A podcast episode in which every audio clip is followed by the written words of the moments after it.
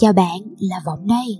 Cho những ai chưa biết thì Vọng là một nơi đăng tải các câu chuyện được lồng ghép những nét đặc sắc về văn hóa, những điều thú vị của con người Việt Nam nhằm mục đích bảo tồn và phát huy những tinh hoa dân tộc. Bây giờ hãy quay lại với chiếc podcast hôm nay nhé. Bạn là người đam mê những câu chuyện lãng mạn được truyền tải qua tiểu thuyết. Bạn đã đọc qua rất nhiều bộ tiểu thuyết, nhưng liệu bạn đã bao giờ thắc mắc tiểu thuyết là gì hay chưa? Nếu chưa tìm được câu trả lời, chào mừng bạn đã đến với chuỗi podcast những cái nhìn tổng quan về tiểu thuyết của Vọng.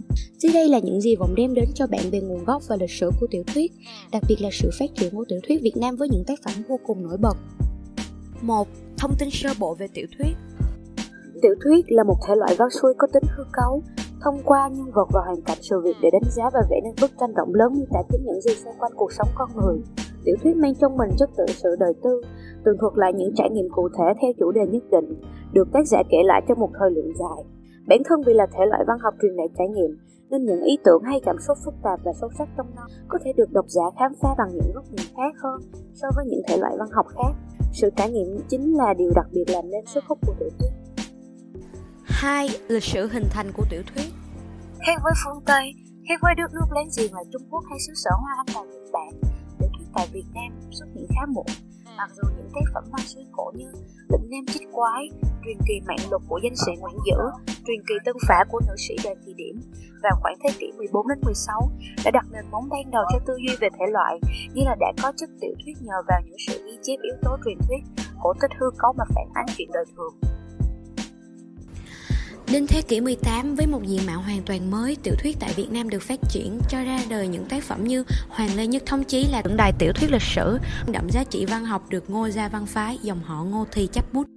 Những năm 30 của thế kỷ 20, tiểu thuyết mới có đủ tính chất của thể loại hiện đại với hai khuynh hướng sáng tác là phái tư tưởng văn đoàn với những cây bút nổi tiếng như Nhất Linh, Khái Hưng, Thạch Lam và phái phê phán hiện thực như Nguyễn Hồng, Vũ Trọng Phụng đó là những câu chuyện về tuổi thơ mồ côi khắc nghiệt của đứa bé Hồng, Nguyên Hồng.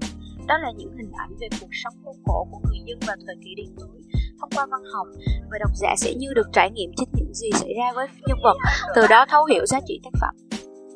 Trong hai cuộc chiến tranh bảo vệ đất nước, đội ngũ các nhà tiểu thuyết Việt Nam đã ngày càng đông đảo, Tô Hoài, Nguyễn Đình Thi, với bối cảnh cách mạng, những tác phẩm này đã mang lại những góc nhìn sâu sắc về xã hội, khơi gợi cảm xúc ẩn sâu trong độc giả. Tiểu thuyết Việt Nam hiện giờ đã có thành tựu với thể loại tiểu thuyết sử thi vốn mang đề tài hoành tráng và dung lượng đồ sộ.